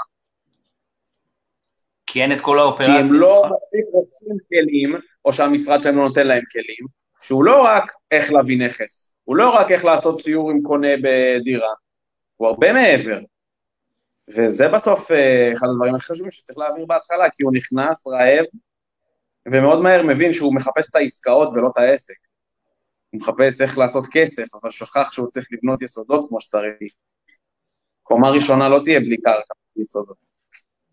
נכון מאוד, אתה יודע זה מדהים, כי אמרת משהו סופר נכון, כי אנחנו רואים שהרבה מאוד אנשים שנושרים מהתחום הזה נכנסים לתחום הרכב, לדוגמה, או תחום הביטוח, שזה שם מחירות נטו ממותגים מאוד גדולים. זאת אומרת, לעבוד עכשיו בהראל או בכל החברות ביטוח הגדולות או בחברת רכב גדולה, אז זה, זאת אומרת, המחירה בדרך כלל יותר פשוטה, כי הבן אדם מגיע אליך כבר, זאת אומרת, יש לו עניין בדרך כלל, וגם המוניטין של, זאת אומרת, הוא הגיע לאותה חברה בגלל מוניטין בדרך כלל. זאת אומרת, אם אתה מגיע, סליחה, לחברת רכב מסוימת, זה בגלל שיש לה מוניטין, אתה לא תגיע סתם לחברת רכב, נכון? זאת אומרת, גם אם אתה עושה סקר שוק, אתה תלך לשניים שאתה סומך עליהם, אם שמעת שהם חברה לא משהו, אז אתה כנראה שלא תלך. אז בקיצור, אבל אני אומר, זה ההבדל בין להיות איש מחירות לבין להיות איש עסקים, ובמשרדים פרטיים, איכותיים, כמו לדוגמה של תום או משה דנסקר, העבודה הזאת של כאילו בין איש מחירות לבין איש עסקים שאתה רוצה להתנהל איתו, בתור מנהל משרד ובעלים, אז היא מאוד מאוד גדולה, זאת אומרת היא רחבה, כי הרי אנחנו לא עובדים כל היום על לידים, זה לא שיש לך פרויקט, זאת אומרת נגיד סתם, 1000 יחידות דיור, ויש לך, אתה יודע, לידים בלי סוף ורק תמכור ותמכור, זה לא עבודה, אתה מבין? גם הייצור של הלידים, גם הייצור של הבלעדיות, וכל התשתית הזאת היא עבודה בשטח, והיא מצריכה מאיתנו... אני תמיד אומר לסוכן חדש, אחרי שהוא התחיל לעבוד איתי, שהמטרה שלי הוא שהוא לא יהיה איש מחירות טוב, שהוא יהיה איש שמבין בנדל"ן. שהוא יהיה איש מחירות מצוין, לא טוב. אבל זה לא המטרה, המטרה היא שהוא יהיה איש נדל"ן, שהוא ידע לקנות, שהוא ידע למכור, שהוא יושב בפרזנטציה, הוא מבין נדל"ן, הוא מבין מיסים, הוא מבין משכנתאות, הוא מבין נדל"ן, הוא יודע לקרוא תוכנית. אבל תום אמר משהו מאוד חשוב. אבל הוא איש מחירות. כן. זה ברור. זה לא כזה ברור. לא, זה לא ברור. הוא צריך להיות. הוא צריך להיות איש מחירות טוב כדי להצליח. אין צריך, אתה בתור מנהל משרד צריך להביא אותו לידי מאסטר. זה שהוא צריך להיות איש מחירות טוב, זה ברור. בשביל זה יש סימולציות, בשביל זה יש תסריטי שיחה, בשביל זה יש הכל כמו שצריך ובסדר. על הבסיס הזה. על הבסיס הזה של המחירות, זה מה שנקרא השלד. על זה אתה בונה את כל הדברים, תבנה משכנתאות, תבנה קומה ראשונה ושנייה ושלישית, אבל השלד... שזה בעצם המחירות, כי בסופו של דבר, הנה, יש לנו את ישראל ג'ורנו שכותב, סוכן לא סוגר עסקה חודשיים, מרים ידיים, אתה מבין? אז זה, זאת אומרת, אנחנו כמנהלי משרד צריכים כל הזמן לדחוף לעניין של חברים עם כל הכבוד וסבבה במשכנתא ומיסים, שזה ערך מוסף מדהים, אבל אל תשכח לתת, כמובן כשאנחנו אומרים מחירות זה לא לדחוף לאנשים דירות שהן לא רלוונטיות או נכסים לא רלוונטיים, אלא באמת להבין מה הלקוח רוצה, ולייצר לו פתרון. כי מחירה היא פתרון בסך הכל, לכאבים שהלקוח מציף. אני רוצה מרפסת כי, אני רוצה קומה שמינית כי. בוא נתפור את כל הצרכים האלה, ונסגור עסקה, שהיא בסופו של דבר פתרון עבור הלקוח. שומעים ורואים כמו שצריך, חברים? כן, כן. כן, אני, למה כאילו חידדתי את מה שתום אמר, כי הרבה מאוד משרדים מגיעים לרמה כזאת של כאילו, אתה יודע, הרבה מאוד מעבר, אתה יודע, את כל המעבר, אבל שוכחים את הליבה, כאילו הם בורחים מזה, לא, זה הליבה, אתה מבין, זה רוב הזמן, שם הכסף תכלס, תמיד אתה יכול לתת ערך מוסף במשכנתא, וזה טוב, זה מצוין, אבל כשלקוח מגיע אליך, הוא לא בא אליך בשביל משכנתא, או מיסוי, צריך לעשות את ההפרדה הזו. הוא בא שתיתן לו את הפתרון, אתה כרגע אחרון בתוך המעגל הזה, שנקרא מעגל הנדל"ן, אתה מבין? זאת אומרת, אם הוא צריך ייעוץ משפטי, ברור שזה יהיה מצוין שאתה תבין כמתווך, כאיש מקצוע שלו, אתה תבין את מעגל העסקה. אבל זה לא העיקר, אתה מבין? זאת אומרת, אתה לומד את הדברים בשביל להבין את המורכבות של העסקה, על מנת לקדם את העסקה, שבסופה בעצם מכירה. וואו, איזה, אני כל כך נהנה, חבל על הזמן. עכשיו תספרו לי, כמה זמן ממה שאתם שומעים, אתם לא חייבים לתת דוגמה ישירה למשרד שלכם, ממה שאתם שומעים, כמה זמן לפי דעתכם סוכן נשאר במשרד? רגע. במשרדים פרטיים. אני לא יודע להגיד לך על עצמי. בין שנה לשנה וחצי? שנה וחצי, משהו כזה. מה אתה אומר מושון? כן. אני לא יודע להגיד לך משרדים אחרים, אני יודע להגיד לך על עצמי שיש לי סוכנים במשרד מעל 2 שנים. מדהים, שהם התחילו איתך. חלק התחילו איתי, חלק הצטרפו איתי לאורך הדרך. כאילו חלק הגיעו משרדים אחרים אליי, ואיתי 2 שנים, אפילו מעל 2 שנים. זה מעניין, אצל תום לפי דעתי כולם מאפס בעצם, תום נראה לי לא, נכון תום? אני לא טועה. אני אוהב דפים חלקים. אני מת על דפים חלקים. היום אני אומר לך, תן לי 10 סוכנים פעילים במשרדים אחרים, ואחד דף חלק, אני אקח דף חלק. למה? חבר'ה, שימו לב, זה שובר שוויון, משהו הם אומרים. למה? כי זה לשנות ראש לבן אדם שהוא כבר נמצא בו הרבה מאוד זמן, וליישר אותו קו לשיטות שלך, ולנהלים שלך, ולסדר שלך, זה הרבה יותר קשה מדף חלק. יפה. דרך אגב, אני דרך אגב מסכים עם הגישה של שניכם. הסוכנים שלנו, כולם היו דף חלק, נכון אם אני לא טועה? כן, כולם היו דף חלק. ואני מחזק את מה שאתה אומר, אני חושב שזה הדבר הכי נכון שיש. בתחום שלנו, וואו. למרות ששוב, יש כאלה, אתה יודע, שהם התחברו, הם מכירים אותך לפני, פעילות שלך והכל, אפשר באמת למצוא איזה דרך מסוימת. סוכן שעוזב משרד אחר, יש סיבה למה הוא עזב, אוקיי? ואם הוא בא עם הסיבה הזאת אליך, יהיה קשה לשנות לראש לו, קשה. כן, אבל זה קורה אצלך כרגע, איך בעצם זה עובד אצלך? יש לי קשיים, חד משמעית. לא פשוט לשנות את ה... כן, אבל המסה הקריטית במשרד שלך זה יותר אנשים שהיו בהם... חדשים. מה היחסיות מתוך 18 סוכנים? כמה חדשים, כמה... 18 יש לי... כמה קיבלת חיצוניים שעבדו כבר במשרדים? 4, בסדר, אז זה אומר, אבל המסה הקריטית של 14 סוכנים מול 4... כן, אבל אני אומר, המסה הקריטית הזאת לא עוזרת לסדר את הסוכנים ה... כן, אני לא אומר, זה קורה... אבל אני אומר, היום... אם זה היה ההפך, הייתי מבין, כי זה הייתה, אתה יודע, היה בלגן שלם. אבל פה זה כאילו נראה לי שה14 האלה עוטפים את 4. נכון, לכן זה עובד. זה עובד בסך הכל. יפה. אז עכשיו, אחרי שדיברנו על העניין של הכספים, ודיברנו על העניין של כן בוטיק, לא בוטיק, כמה זמן מתווך בערך נשאר במשרד פרטי, נגלוש לעניין של איך אני כסוכן מתחיל, סיימתי את המבחן תיווך, הרבה מאוד משרדים כל הזמן בעצם מפרסמים, אנחנו רוצים סוכנים וסוכנים, איך אני יודע אם משרד הוא באמת יכול להתאים לי? כי כרגע דיברנו יותר על הסינון של המשרד אל מול הסוכן, עכשיו איך עושים את הסוכן אל מול המשרד? מה אני עושה כסוכן?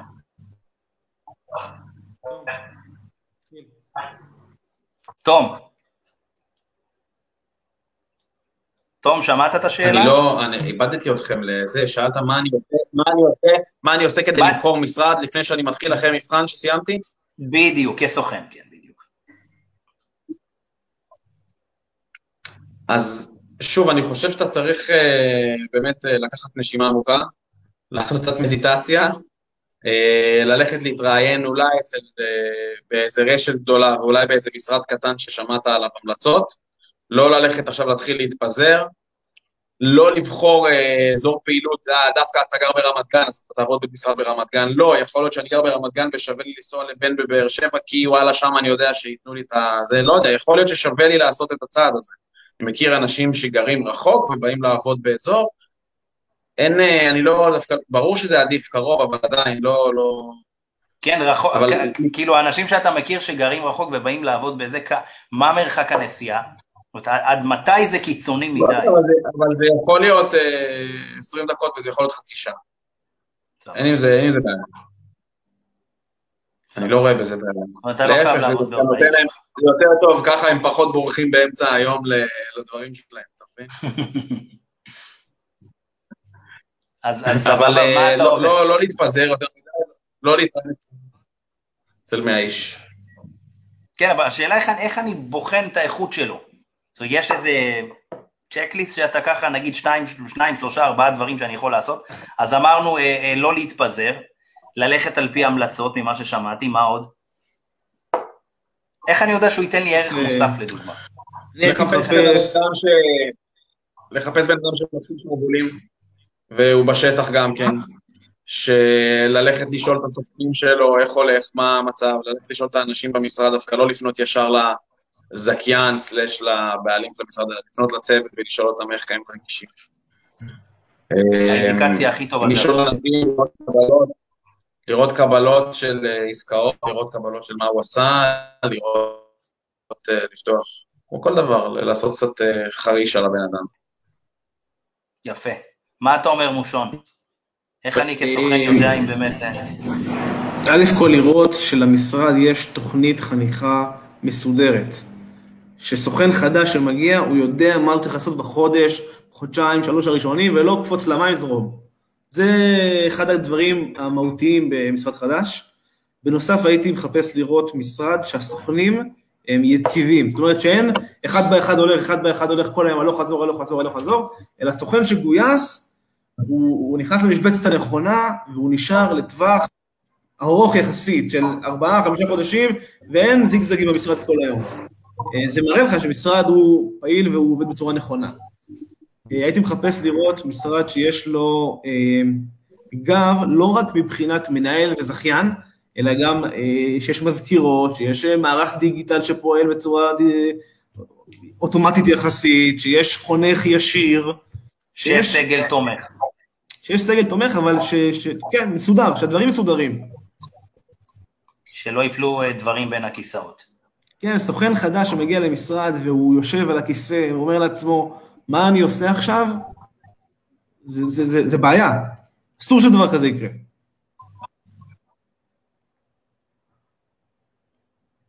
בדיוק. מסכים עם שניכם.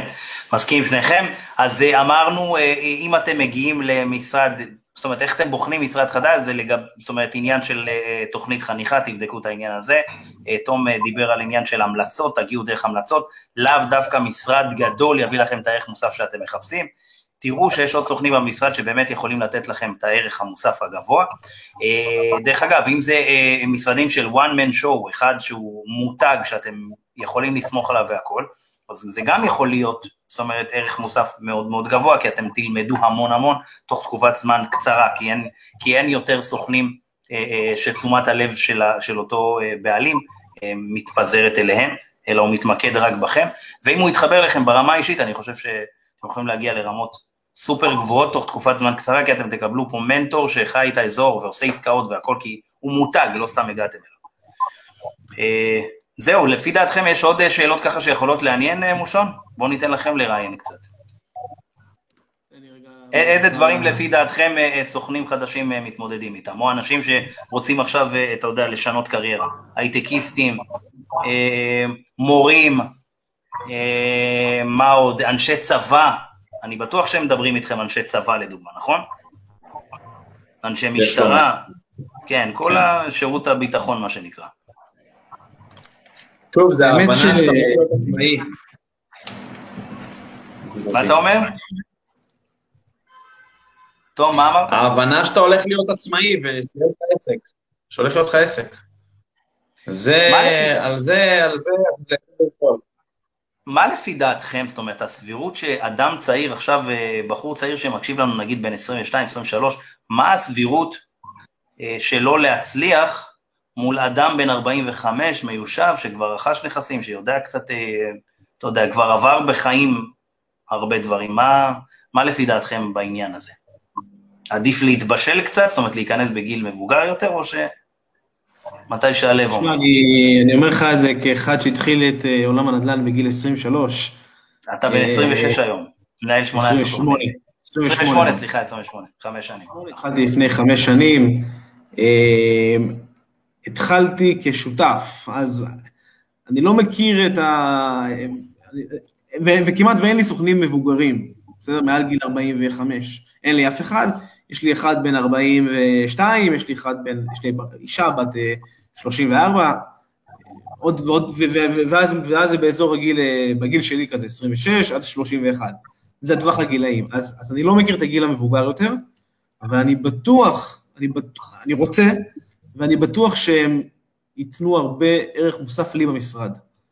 אתה חושב שבטוב אצלכם אולי, אבל אתה חושב שבעולם הזה נגיד אדם, בוא נדבר תכלס, אדם בן 70, עם כל הדיגיטל ועם כל הטכנולוגיה, ולך תחתים אותו באפליקציות ותוכנות. אני מפחד שכבחור בן 28 לחנוך אדם בן 50, יש לי פחד, אני חושש מזה. למה? לא יודע, אולי סתם. יראת כבוד, לימדו אתכם לכבד. משהו כזה. יותר קל לקפקף בחור בן 27, אתה מבין? כן. יש משהו ביראת כבוד הזאת. כשדרך אגב, כשעבדתי במשרד הראשון, היה שם אדם בן קרוב לנראה לי 70, שזה היה מצחיק אחרי, טוב, לא משנה, עזוב. סתם משם. אבל זה מאוד מאוד קשה העניין של הדיגיטל. הוא לא חייב. אם המשרד הביא את המעטפת, והוא רק בפן הטכני, הוא לא צריך לעשות שיווק בדיגיטל, יש מזכירה, יש משרד. כן. אתה מבין? להחתים באפליקציה, יש לו אייפון, הוא יודע. יש לו וואטסאפ, הוא יודע להחתים, זה לא המורכבות. כן. טוב, אבל אני חושב שאדם כזה, זאת אומרת, מבוגר, יצטרך יותר ליווי בדיגיטל, שזה זמן. אז בגלל זה, זאת אומרת, אם אתם אנשים מבוגרים, אז כדאי באמת ללכת למקום שיש בו באמת סגל תומך, שיכול לתת לכם את הערך, כדי שלא יקרה מצב שתצטרכו מאחור, כי הצעירים טסים, והם חיים את הטיקטוק והאינסטגרם והכל, ואתם קצת מרגישים באאוט, שלא תרגישו ככה, עדיף ללכת למשרד עם סגל תומך. עכשיו, מה אתם אומרים, יש לכם אנשי הייטק לאחד מכם? אנשים שבאו מהעולם הזה של הייטק? לא? אתם יודעים, הרבה מאוד אנשי הייטק. הוראה? מאיזה תחום מגיעים אליכם האנשים?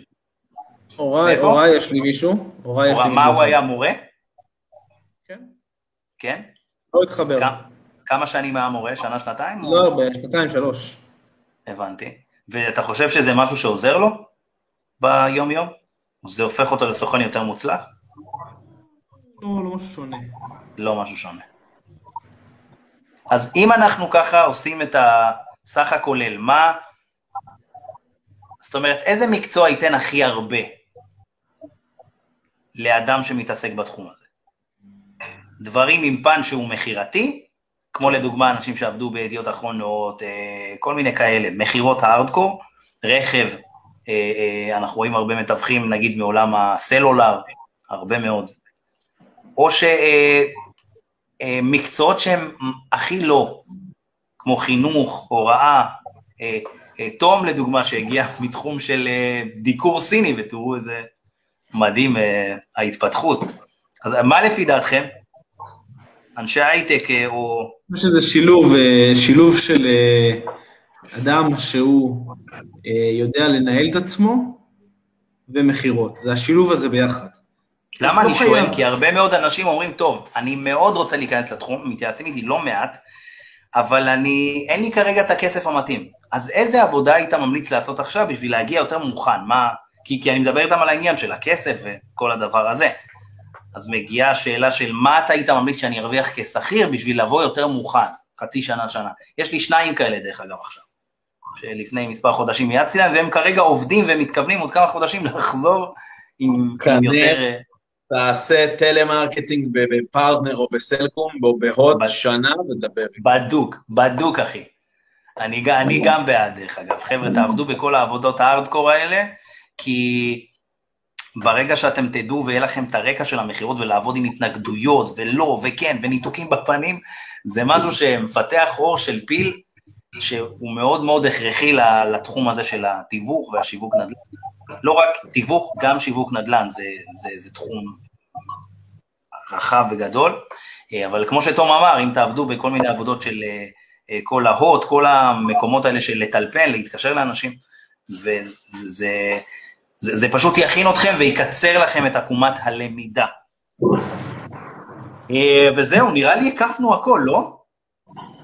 יש עוד הרבה, אפשר לדבר עוד שעות, כן? לא, אבל נראה לי הקפנו את הדברים המרכזיים. הקפנו את הדברים המרכזיים. שכאילו, אלה שאלות שעולות להרבה מאוד אנשים. יש לנו עוד 5 דקות, אנחנו מדברים כבר חבר'ה 1:18, זה מדהים. בואו נראה אם שואלים שאלות. ערב טוב, אני בתחום 1.5 חודשים, כמובן עוד לא עשיתי עסקה, לא ציפיתי גם בזמן הקצר. השאלה שלי, אם שמאז שפרסמתי את עצמי, הרבה מהעדה התקשרו ושאלו איך להוציא את רישיון התיווך, והסברתי והתחילו ללמוד, אך מדובר פה לא רק בלהוציא רישיון, אלא האם התחום מתאים לכל אחד. לא נעים לי להגיד מה שלא שאלו, וגם זה לא בסדר לציין, מה היתרונות והחסרונות של התחום, ואשמח לעצה ממכם. קוראים לה מולו, זאת ששאלה, אז כשאמרה עדה, זה כאילו מהקהילה, כן, אתם רואים? זה השאלה, שאלה מאוד רחבה, אז ככה כרגע על המסך, זה מסתיר את מושון, אני מעדיף שזה יסתיר אותי, כי אתה יותר חתיך, אז עדיף שיראו אותך. אז זו השאלה, מה הייתם עונים לה?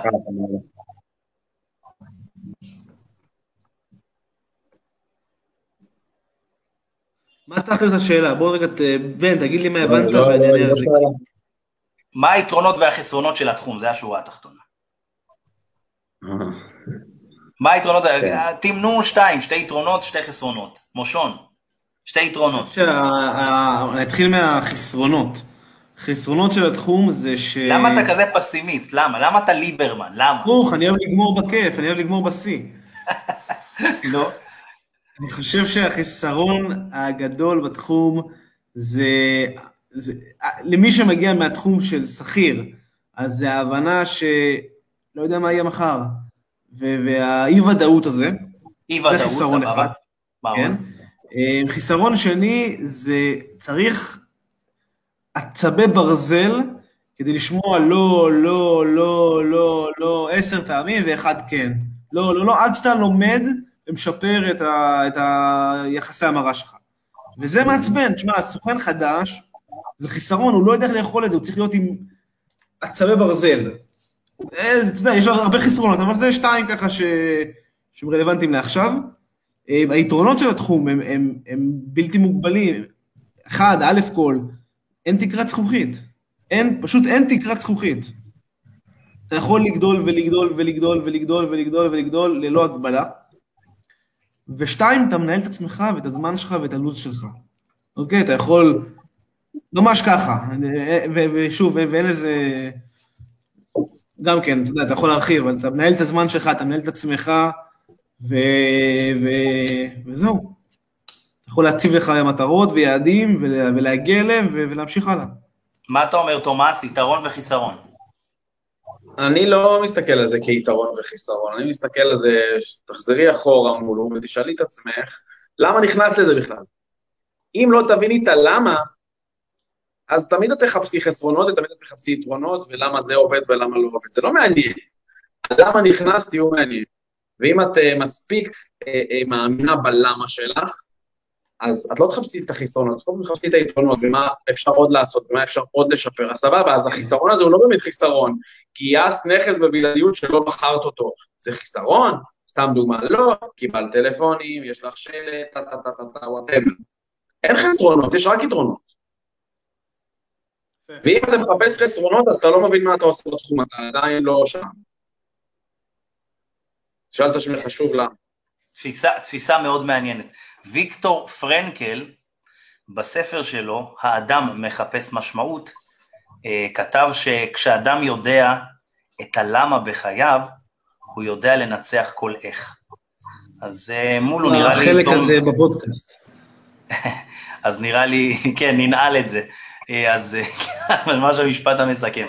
אז אני חושב שענו לך פה ממש ממש יפה החברים שלנו, משה ותום, ברוקר רמת גן וברוקר בית שמש.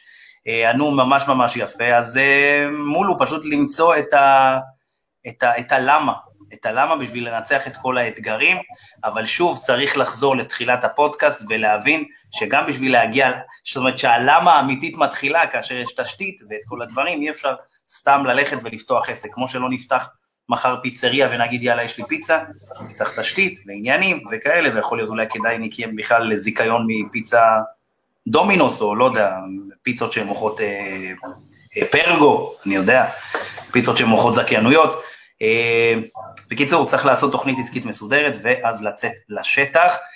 חברים, היה לי מדהים, תודה רבה למשה ולתום היקרים שנתנו פה ערך מוסף סופר גבוה אין לי ספק שהשידור הזה יגיע לעשרות אלפי אנשים.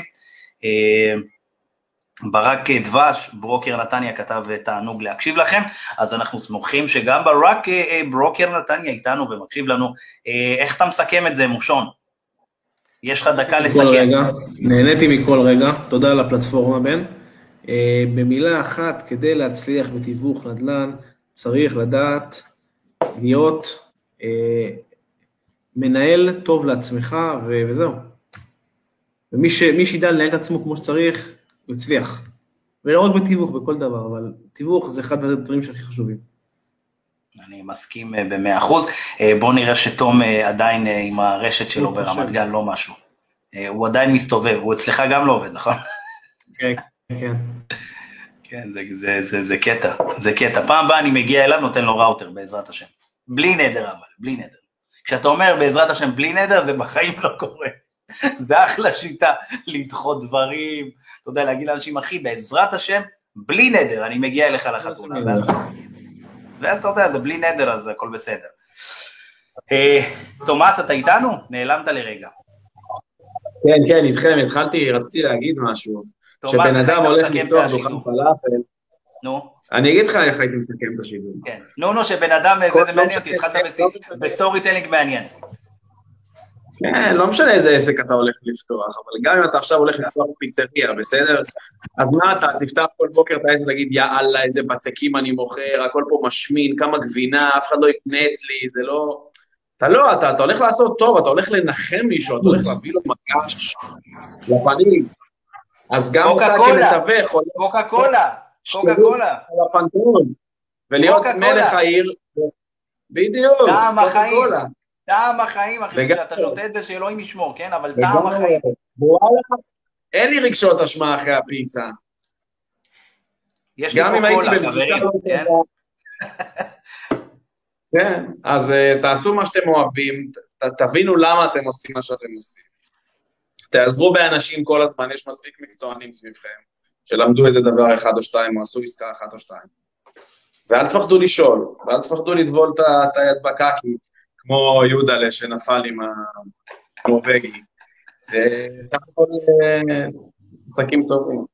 היה כיף, היה כיף. אז שוב פעם, תודה רבה לכל המאזינים שלנו, שככה איתנו במספר פלטפורמות, תודה רבה לחברים שהתראינו, יש לנו את מושון, משה דנסקר, מאליעזר נכסים, מברוקר בית שמש, מבית שמש, יש לנו את תום הרוש, שמנהל את אליטה, ותום הרוש ברמת גן, והסביבה, גם בתל אביב יש לו מספר נכסים, והוא עובד גם שם חזק, אז תודה רבה שהייתם ונתתם סופר ערך מוסף, אנחנו נגיע בעזרת השם בהמשך, בהזדמנות זאת חברים, שיהיה לכם חג שמח, ולכל המאזינים שלנו, ואנחנו נחזור שבוע הבא בתוכנית סופר מעניינת, חברים, אתם יכולים לרדת, מולו דרך אגב אמרה לכם תודה רבה וחג פסח שמח, אז תודה רבה מולו, שבוע הבא חברים יקרים שלי, אתם תגיעו ויש לנו תוכנית סופר מעניינת על השקעות נדל"ן, על איך בוחרים מלווה משקיעים איכותי שילווה אתכם לעסקה, זה הולך להיות שבוע הבא ביום רביעי, שבוע לאחר מכן, אני לא יכול להגיד ולספר מי יהיה, אבל באמת